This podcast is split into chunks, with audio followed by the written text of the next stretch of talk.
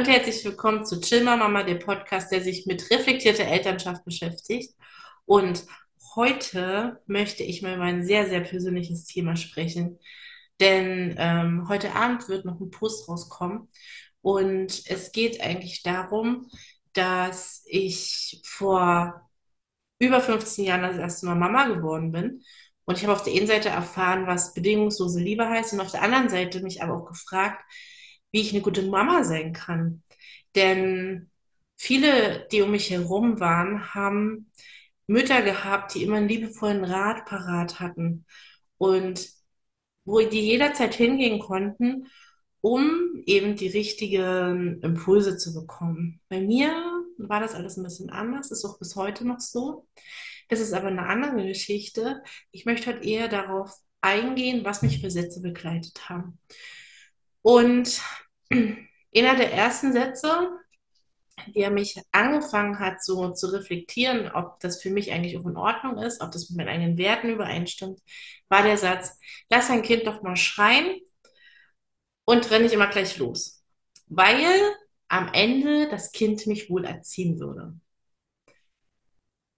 Ehrlich gesagt muss ich ähm, sagen zu dem Satz, ich, war ich erstmal entsetzt, denn gerade wenn Kinder neu geboren sind und auch noch so klein und hilflos sind und auf die Liebe von Erwachsenen angewiesen sind, ist das ein ziemlich harter Satz. Und ich habe damals schon, wie gesagt, angefangen zu reflektieren, was ich möchte und was ich halt nie möchte. Und ich wollte jetzt auch keine Übermutter sein. Ich habe ihn aber auch niemals schreien lassen. Und mit ganz viel Liebe und Zuneigung, indem ich mein Kind emotional sozusagen, sozusagen gesättigt habe, ähm, ist es am Ende auch sehr, sehr gut ausgegangen, denn er hat wirklich ganz schnell angefangen, genauso wie bei meinen anderen Kindern, schnell durchzuschlafen, ähm, auch mal lange oder länger zu schlafen. Und das ist halt einer der Dinge, die mich halt, wie gesagt, eine Weile begleitet haben, wo ich aber wusste, ich will es nie so machen, wie es mir aus meiner Familie her empfohlen wurde. Ähm, noch ein Satz, der halt zum späteren Zeitpunkt kam, war, du musst doch mal die Winde abtrainieren, dein Kind. Dazu muss ich sagen, das kam mir nur aus dem familiären Kreis und hat doch ein Bekannter zu mir gesagt, der fragte mich nämlich, weil seine Freunde, also seine äh, beste Freundin, seine andere beste Freundin und ich zur gleichen Zeit ein Kind bekommen haben. Und die Freundin von ihm hat, glaube ich, mit zehn Monaten angefangen, die Kleen auf den Topf zu setzen und dem Kind das wirklich halt anzutrainieren. Das mag für viele auch in Ordnung heutzutage noch sein. Allerdings haben wir zum Beispiel in, in der Kita an so einer, ja, war so ein Miniseminar zum Töpfchentraining teilgenommen. Und da wurde uns halt gesagt, es müssen erstmal die muskulären Voraussetzungen geschaffen sein, damit ein Kind sauber wird. Und in der Sache, die ist bis heute hängen geblieben, die Empfehlung war immer Treppensteigen üben. Hoch und runter. Und sobald die Kinder anfangen, das immer regelmäßiger zu machen, nach oben und nach unten, können die ihren Haltemuskel immer mehr trainieren und dann auch irgendwann halten. Das war für mich ein absoluter Zaubertrick. Also in Anführungsstrichen Zaubertrick, denn ähm, auch bei meinen anderen Kindern, ich musste da wieder irgendwas antrainieren, dass sie dann am Ende sauber waren. Letztendlich, seien wir ehrlich, niemand von uns hat mit 18 bei seinem Abschluss dagestanden und davon hat niemand eine Windel getragen um uns herum. Also früher oder später, da muss man, glaube ich, einfach mal auf die Bedürfnisse des Kindes auch eingehen, wird jedes Kind sauber. Und ich kann zum Beispiel auch sagen, dass äh, meine Kinder sehr, sehr unterschiedlich dann diesen Schritt gegangen sind. Das eine Kind halt eher länger gebraucht, war dafür aber vom einen Tag auf den anderen plötzlich trocken. Das nächste Kind hat ähm, ja ganz, ganz schnell eigentlich gesehen, ja, hier Töpfchen, ja, das will ich auch. Und ja, beim einen hat es halt, wie gesagt, länger und beim anderen hat es halt kürzer gedauert. So, dann kommen wir auch zum nächsten Satz schon. Und zwar hatte mein Ältester manchmal so die Angewohnheit, so ein bisschen mingelig zu werden. So, äh, mm, äh. Also er hat immer irgendwelche Geräusche gegeben. Und ich wusste halt schon anhand der Geräusche, das hat man als Mutter und auch als Vater, wenn die Verbindung richtig ähm, aufgebaut ist, auch so drinne, dass man halt weiß, okay, mein Kind hat jetzt äh, das und das Problem. Zum Beispiel Bauchschmerzen. Und es ist sogar wissenschaftlich nachgewiesen, dass es verschiedene Töne gibt, die das Kind gibt. Und je nachdem, welcher Ton das dann ist, dass einfach die Kommunikation ist. Und das ist bei allen Babys gleich, diese Kommunikation. Sehr faszinierend. Wenn dich das noch mehr interessiert, dann sag mir gerne Bescheid. Und dann würde ich nochmal dazu einen extra Podcast aufnehmen. Und der Satz, der damals aber immer fiel, war, auf sowas würde ich gar nicht drauf eingehen, weil der wickelt dich damit nur um den Finger. Kinder sind äh, sehr, sehr unschuldige, also vor allem auch Babys sind sehr, sehr unschuldig. Und ja, die wissen vielleicht schon so ein bisschen, wie sie Mama und Papa so kriegen, was sie vielleicht, also später dann vielleicht auch anstellen müssen, damit sie Aufmerksamkeit bekommen. Aber ein Kind wird niemals absichtlich die Eltern um den Finger wickeln. Das hat ja auch was mit der gewollten Fürsorge zu tun für sein Kind. Ähm, noch ein Satz, der fast auf dem halt aufbaut, war, dass meine Kinder mir irgendwann auf der Nase rumtanzen werden, ähm, wenn ich immer da bin. Hier geht es so ein bisschen um den ersten Satz, mit dem lass dein Kind doch mal schreien, und um den letzten Satz ist so eine Mischung. Tatsächlich muss ich sagen,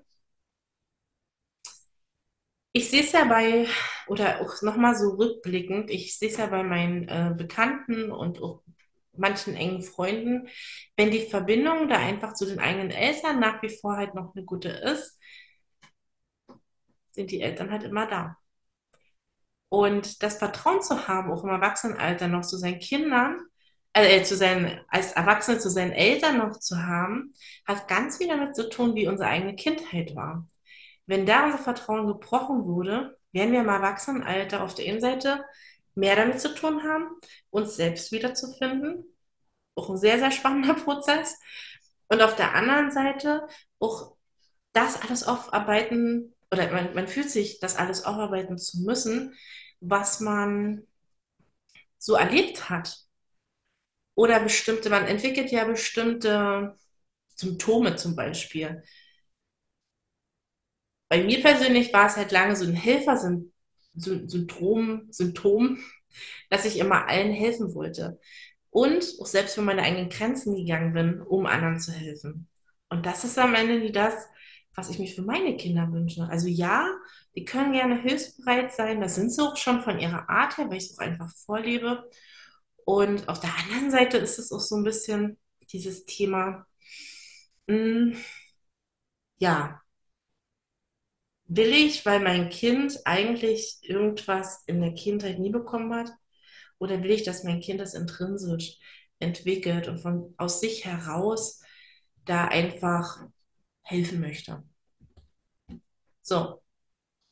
Noch ein Satz, den ich gehört habe, vielleicht kennst du den selber. Als wir in deinem Alter waren, hatten wir ja nie den Luxus, mit unseren Kindern so viel zu kuscheln, weil wir mussten ja noch die Windeln damals selber waschen. Wir mussten noch 30 Kilometer im Schnee barfuß laufen, damit wir Einkäufe erledigen konnten. Auch sehr schwierig, wenn man so ein bisschen auch diese Generation betrachtet. Unsere Eltern sind ja auch an sich schon ganz anders groß geworden als ihre eigenen Eltern. Und dann das immer so weiterzugeben, ähm, sozusagen die kleinen Traumata, die man von den eigenen Eltern mitbekommen hat, ist eigentlich nur dann abzulegen, wenn man beginnt, reflektierte Elternschaft zu leben. Ähm, genau. Und noch einer meiner Lieblingssätze, den muss ich auch heute noch anhören. Hör auf, deinen Kindern so viel Albernheiten und Grimassen zu zeigen, denn am Ende werden wir die ganzen Familienfotos zerstören. Ich muss dazu sagen, mein Papa ist ein sehr, sehr lustiger Mensch. Auch, er hat uns ähm, manchmal so eine so, so ein Blödsinn gezeigt Und letztendlich gefühlt, also aus der Sicht meiner Mutter, musste sie das halt immer wieder ausbaden. Und da ging es halt gerade um Familienbilder. Und meine Lösung für meine Kinder ist zum Beispiel, dass wir halt auf jeden Fall Bilder machen, wo wir alle in die Crememasse schneiden. Aber dann auch wiederum Bilder, wo wir alle mal einfach normal gucken. Also nicht normal so ernst, sondern einfach normal lachen, lächeln. Diese Bilder liebe ich sowieso am meisten, wenn man so, ja, Situationsbilder macht. Ich habe zum Beispiel gestern meinen Sohn, der hat ganz genüsslich vor so einem riesen Eisbecher gesessen. Seine Augen haben richtig geleuchtet und geglänzt.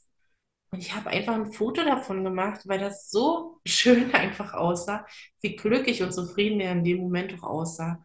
Weil das ja jetzt nie Alltag ist, dass wir wirklich einen Eisbecher essen gehen.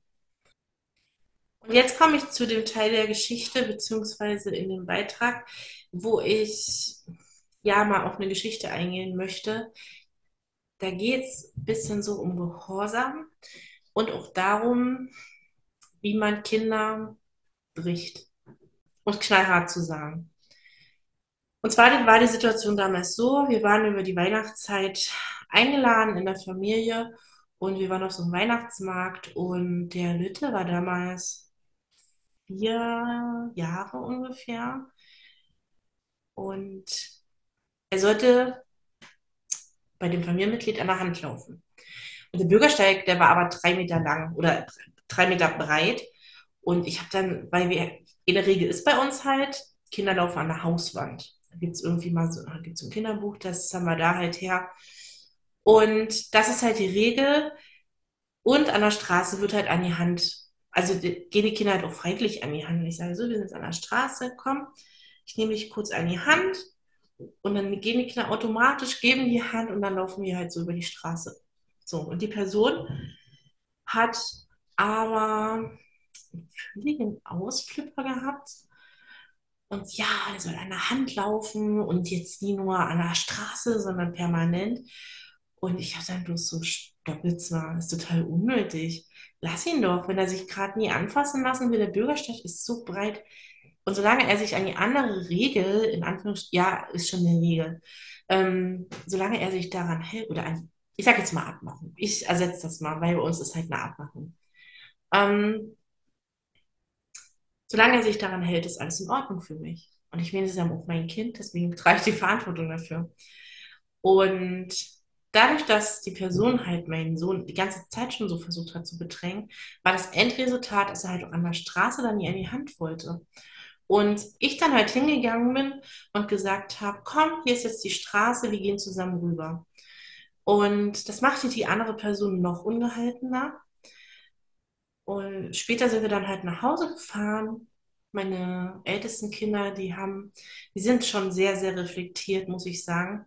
Und die haben dann halt auch Fragen gestellt, wie, Mama, warum macht sie denn sowas? Oder Mama, wie war es denn bei dir in der Kindheit? Mm, Und mir ist durch den Besuch, weil, jetzt kommt nämlich eigentlich noch die Steigerung, ähm, ganz, ganz viel bewusst geworden. Und auch ganz viel Traurigkeit hochgekommen. Denn als wir dann zu Hause waren, wir haben da halt in der Zeitraum äh, halt gewohnt für die paar Tage, sollte sich der Lütte plötzlich in die Ecke stellen und schämen. Na, ich, äh, hä? Was für eine Zeit leben wir denn? Wofür eigentlich? Ja, weil damals, äh, er hat vorhin nie gehört, es ist schon Stunden her gewesen. Ein Kind hat, nie, hat das so lange nicht mehr auf dem Schirm. Ähm, ja, er ist mir an der Hand gelaufen und das kann nicht wahr sein. Und wer nie gehorcht, der muss sich in die Ecke stellen. So, und mein Sohn, hat halt total angefangen zu weinen. Und ich habe halt angefangen, ihn zu trösten. Und habe halt mich so hingehockt zu meinem Kind, also auf ihre Augenhöhe. Und hab, bin so in Kontakt mit ihm getreten, habe ihn halt getröstet. Und plötzlich musste ich mir von oben herab anhören, dass das der größte Mist ist, den ich machen kann, weil meine Kinder sonst niemals hören werden, wenn es dann um Lehrer, Vorgesetzte, Chefs geht, weil ich sie jetzt schon so weil ich ihm so den Arschpuder auf Deutsch gesagt. Und ich war so ein bisschen entsetzt und habe dann so, hä? Seit wann bestraft, also die hat dann, die Person hat auch von mir gefordert, dass ich bitte äh, das Kind und sie allein lasse, damit äh, die Strafe halt komplett gemacht wird. Und dann habe ich so gesagt, nee, also seit wann straft man bitte Kinder mit Liebesentzug? Und in dem Moment, wo ich diese Erkenntnis hatte, weil es ist letztendlich Liebesentzug, wenn das Kind sich in der Ecke stellen muss. Und es ist ja eine totale Abtrennung, wenn ich das jetzt als Mutter machen würde. Und dann halt die Konsequenz halt wäre, ja, und jetzt lasse ich dich mit deinen Gefühlen alleine. Ich war komplett überfordert. Ich tatsächlich, ja, irgendwie so zum gewissen Grad auch, weil ich es nie verstanden habe. Ja, so viel zu der Geschichte. Ich weiß nicht, ob ihr selber sowas erlebt habt oder ob ihr aus einem eher behüteten Elternhaus kommt. Ich freue mich immer für diejenigen, die sagen, meine Mama ist die Beste und wir haben das beste Verhältnis. Ähm, und auch zu meinem Vater habe ich hier Best Buddies. Ich komme halt leider aus einer eher toxischen Familie. Leider, vergesst es, dieses Leider, denn das alles, was ich erlebt habe, hat mich irre stark gemacht fürs Leben. Und viele Menschen kommen zum Beispiel auf mich drauf zu und fragen mich, sag mal, wie kriegst du das alles hin? Wie schaffst du das? Ähm, warum machst du dies und das und jenes?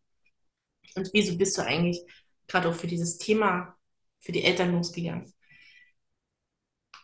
Für mich ist das, was ich in den letzten Jahren gelernt habe, und da waren meine Kinder meine besten Lehrer, wenn ich stark bei mir bin, kann ich auf meinen Kindern das mit auf den Weg geben, was wichtig ist, damit sie sich niemals verlieren müssen, damit sie nie erst mit 20, 30, 40 bin ich noch nie, aber damit sie nie im Erwachsenenalter erstmal anfangen müssen, sich selbst zu finden. Und seien wir mal ganz ehrlich, wie viele frustrierte Menschen gibt es denn da draußen, wo man sieht, eigentlich machen die nur Probleme, weil die so viel verpasst haben, in sich aufzuräumen. Ja, war jetzt ein sehr, sehr tiefer Abschluss für diesen Podcast. Ich danke dir fürs Zuhören. Würde mich total freuen, wenn du mal auf Instagram mit rüber switcht, denn ich habe ein bisschen mein Content angepasst. Sprich, ähm, ich mache jetzt, also auch das gehört zu meiner Selbstfindungsphase zum Beispiel, dass ich festgestellt habe, ich bin schon jemand, darf ein bisschen humorvoll sein. Ich mag einen schwarzen Humor. Ähm, und deswegen habe ich halt angefangen, so ein paar Reels zum Beispiel abzudrehen, wo es dann halt eher, ja, auch die ernsten Sachen des Lebens mal aus einer lustigen Seite betrachtet werden. Weil ich glaube, für Mamas, wir nehmen uns manchmal ein bisschen zu ernst in unserer Rolle. Also wir sollten uns ernst nehmen, das schon, aber wir sind halt neben dem, dass wir halt Mütter sind, auch nach wie vor jemand, den wir halt, also der wir halt waren, bevor wir Mütter geworden sind. Und das völlig abzugeben, weil man Kinder hat, ist nie der richtige Weg, wenn man ein glückliches Leben führen will. Genau. Ich fand, das waren jetzt gute, schöne Worte. Ich wünsche euch heute einen wundervollen Tag und wir hören uns ganz bald.